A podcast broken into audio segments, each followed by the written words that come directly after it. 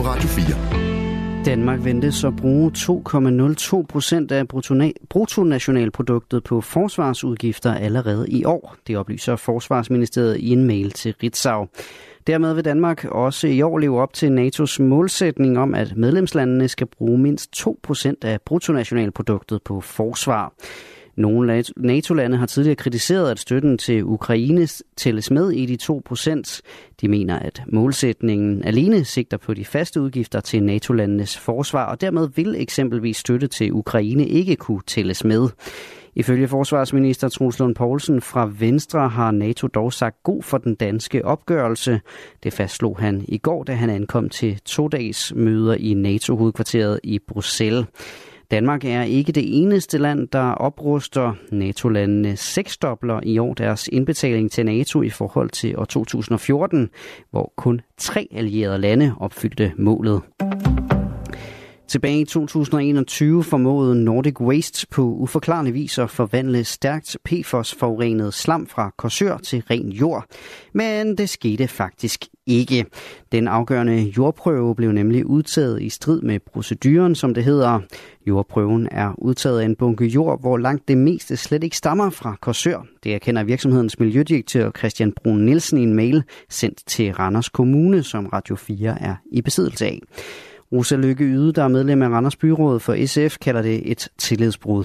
Det gør det utrolig svært at have tillid til noget som helst, som virksomheden i virkeligheden har, har oplyst os om. Vi har jo det, som jeg tror, borgmesteren kalder et tillidsbaseret tilsyn.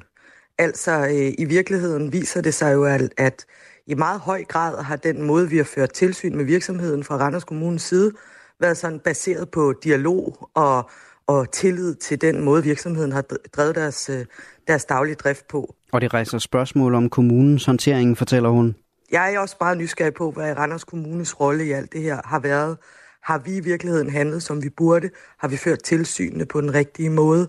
Øhm, fordi det er jo problematisk, at man kan påstå, at noget på mystisk vis øh, og helt magisk øh, vis er blevet helt rent, og, mm. og pludselig viser det sig, at det er det overhovedet ikke.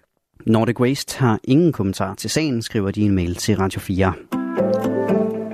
Se, i til 1. oktober i år vil landets regioner fremover kunne tilbyde op til seks graviditetsforsøg med reagensglasbehandling til enlige og par.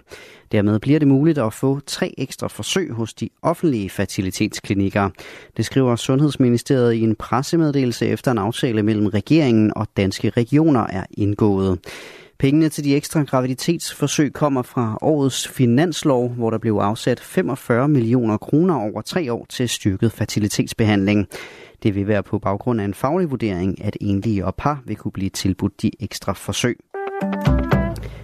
Forureningen i luften i den thailandske hovedstad Bangkok er lige nu så slem, at ansatte, der arbejder for regeringen i byen, beordres til at arbejde hjemmefra de næste to dage. Folk i andre sektorer opfordres kraftigt til at gøre det samme, det siger de thailandske myndigheder ifølge nyhedsbyrået Reuters. Luftforureningen i disse dage skyldes både den sædvanlige forurening i millionbyen fra industrier og biler, men også på grund af, at der lige nu afbrændes korn mange steder. Det gør thailandske bønder, fordi det er en billig måde for dem at gøre markerne klar til næste høst, og derfor er problemer med luftforurening i de thailandske storbyer et tilbagevendende problem.